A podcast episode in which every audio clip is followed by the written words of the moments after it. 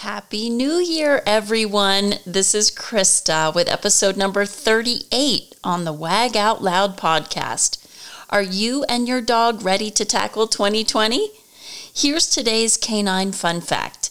Did you know that by the end of this year, 2020, the U.S. pet industry is expected to reach $96 billion in sales?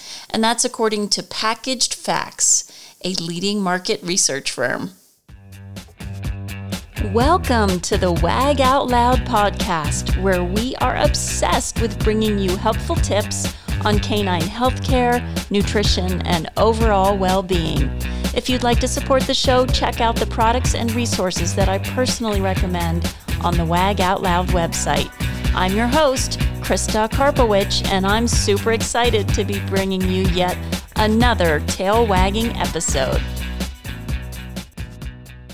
Hello, everyone. If you love dogs, then you've come to the right place.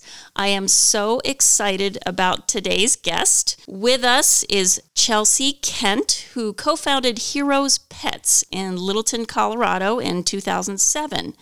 She is a regulatory specialist.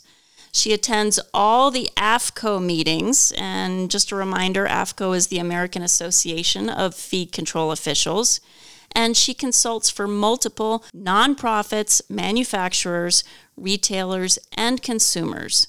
Chelsea also authors educational articles on a variety of veterinary and social platforms. Chelsea, it's such a pleasure to have you on the show. Well, thank you so much. Today we are going to be talking about a awesome topic that we can all gain knowledge from.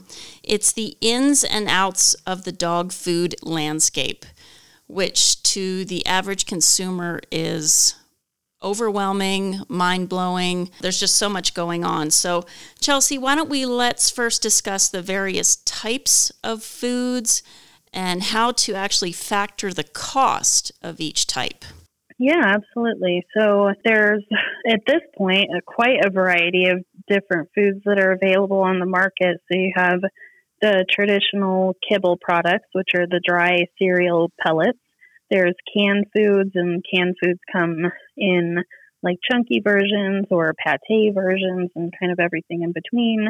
There's dehydrated, freeze dried, and air dried, which are all pretty much the same category. They're just different methods of drying, which results in a slightly different consistency uh, and caloric density of products. And then there are raw foods, and I would say that the types of raw foods that are out there vary just about as much as the kibble products in that you can have a sterilized raw food, you can have a fully raw food.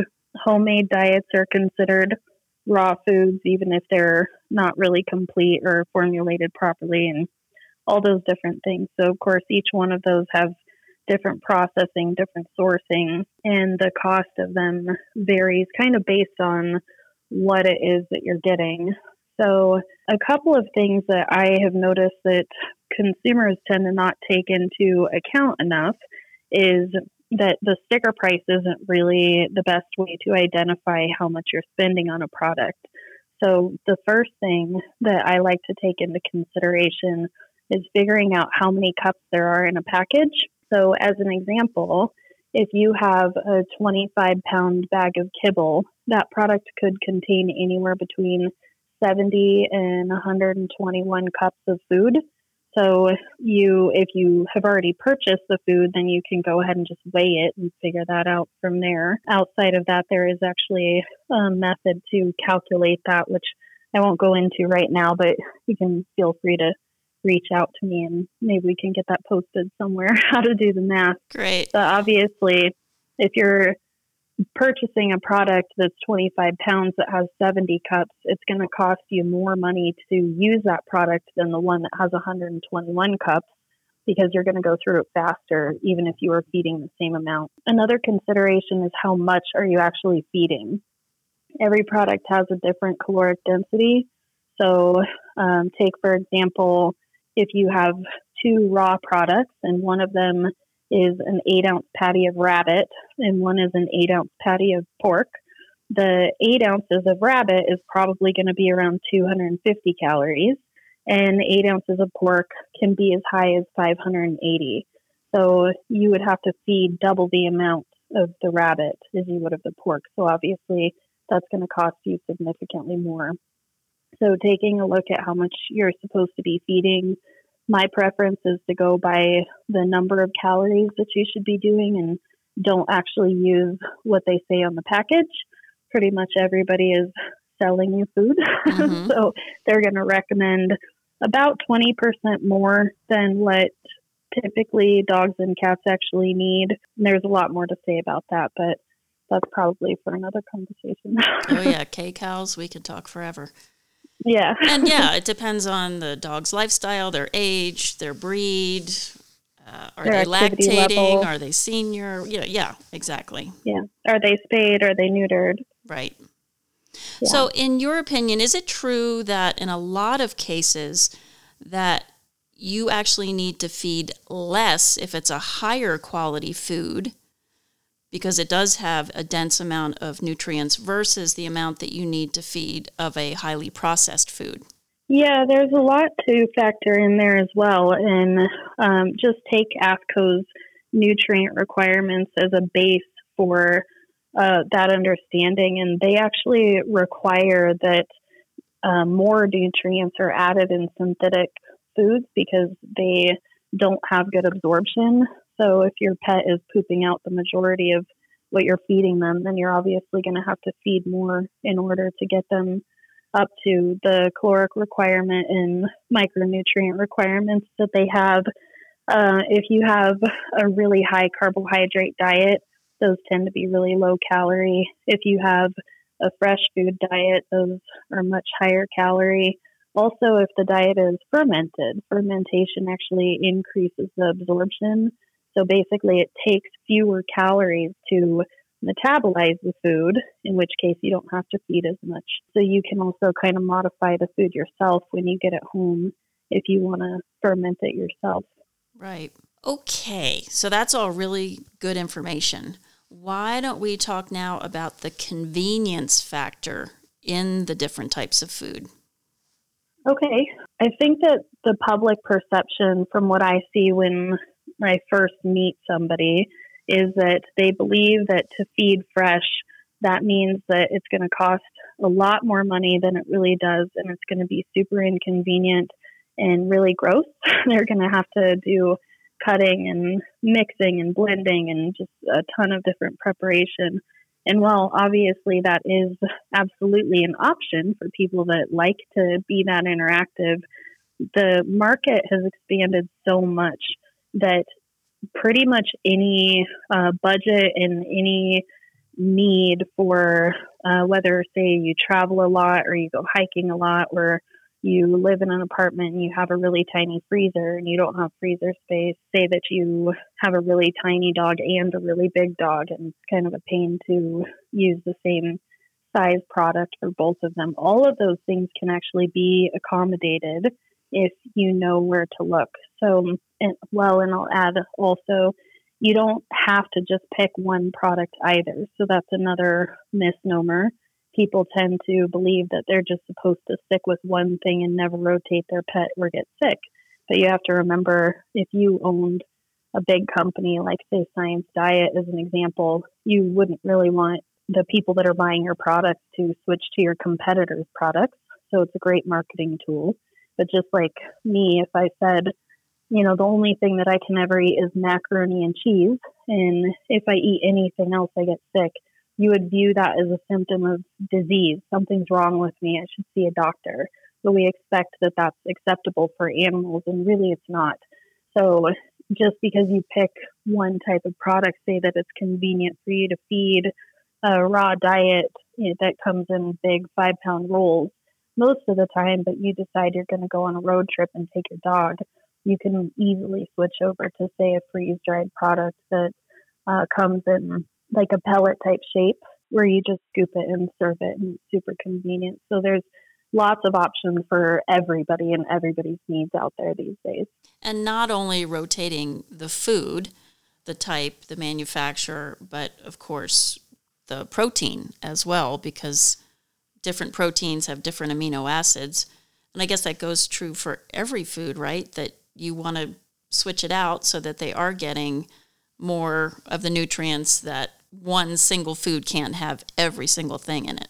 Yeah, and I think that we don't necessarily know enough about everything to say what the absolute pros and cons are of every ingredient. Like there could be some great nutritional benefits to turkey as an example, but on the other side, turkey's high in tryptophan, which may over time cause some inflammatory issues in the intestines if there wasn't rotate rotation.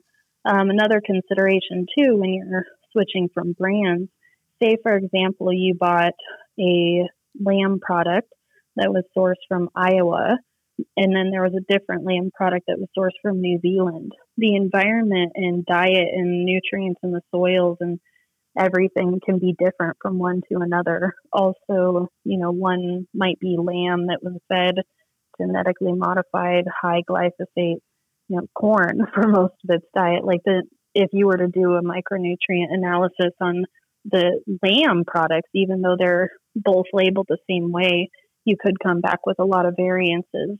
So that's another reason that there's probably benefit to rotation. Not only are you improving the health by covering any bases where there might be a deficiency, but you're also hopefully preventing toxicities to exposures that you might not actually even know that you have in the food.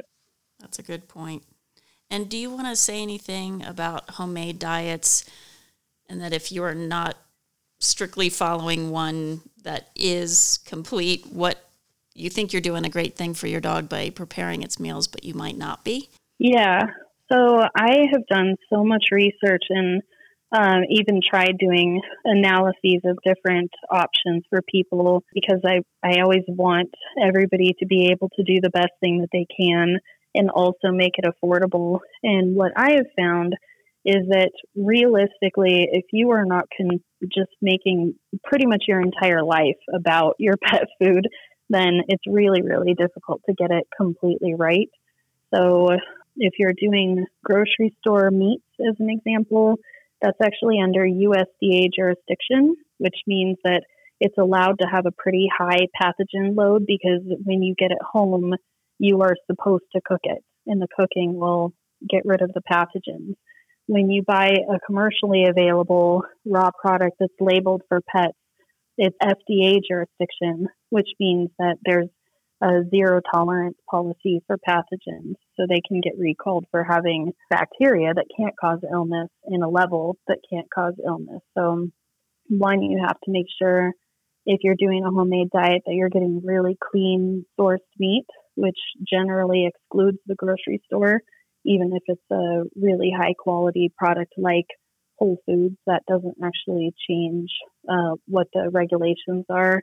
You have to have a really good recipe that has been validated either by analysis or laboratory testing to cover all of the micronutrients. Yeah, there's just a lot of things that can go wrong. So if you are doing it at home, it's going to take more time and it's going to cost more. But if you're still committed to it, then I just recommend that you be really careful to make sure that you're under the guidance of somebody that has really done the work to make sure that you're getting it right. But do you feel that there are enough superior brands and manufacturers out there with commercial products that you don't have to feel like you have to make homemade food for your dog? Um, I think that that can't be an absolute yes, just because there are so many variations in uh, the environments that people live in. So, absolutely yes, if you live in a city where there's several different uh, stores usually available that have a variety of different products. If you live out in the middle of, you know, Nebraska or something, you might not have access to a good commercially available product, in which case the alternative would be something that is accessible, like a kibble or a homemade diet, which I wouldn't recommend going with the kibble. So there are a lot of brands that are available. Many of them are really good. Some of them I think are mediocre, but they're still better than doing a high heat processed product that's not really not uh, species appropriate. So it to some degree it still does just depend on where you're at and what you have access to. That makes sense. And Chelsea, you are very very knowledgeable when it comes to canine nutrition. Why did you get into this industry? How did that happen? Uh, well, probably the the more interesting thing is why I stayed into in it. Um, the reason that I got into it was actually I just kind of fell into it, and the timing of it was where I personally was having quite a few medical problems, and ultimately I was going to a lot of different doctors and specialists, and I wasn't getting any answers that were actually helpful to me. So I started doing my own research, and at the time I happened to work at a pet supply store, and I realized how much it all related, and I was learning more from that environment than I was capable of learning on my own because of interaction with other people asking me questions that I wouldn't have thought to ask.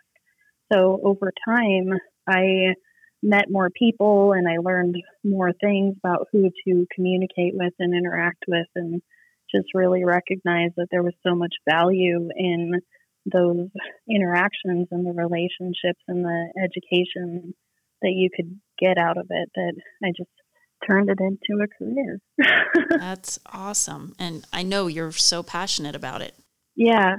What I love about it is that there's like a hundred different rabbit holes that you can jump down at any time. And so I just kind of pop from rabbit hole to rabbit hole. uh-huh. That'll keep you busy. Yeah, there's just so many things to know, and I don't think that there's ever a point at which anybody is capable of knowing all that there is to know. And that's actually one of my favorite things about it. And it's ever changing. Yes.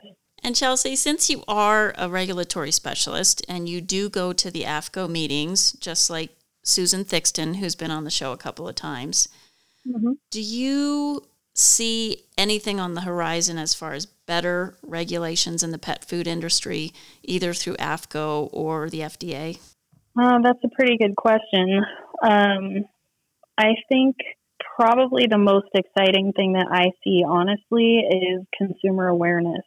I think that more and more people are, like you are helping to make sure that the mass public has a better understanding of what it really is that's being sold out there and they're able to make more educated decisions and just because of consumer demand there's at least the conversation for change and also the people that are trying to inflict change i think have more hope and therefore more passion, knowing that there's more accessibility to the public than what there has been before. My personal perception of it is that there's not really any interest at all from any regulator that I've met that has the authority to make changes to do so without public pressure in some form.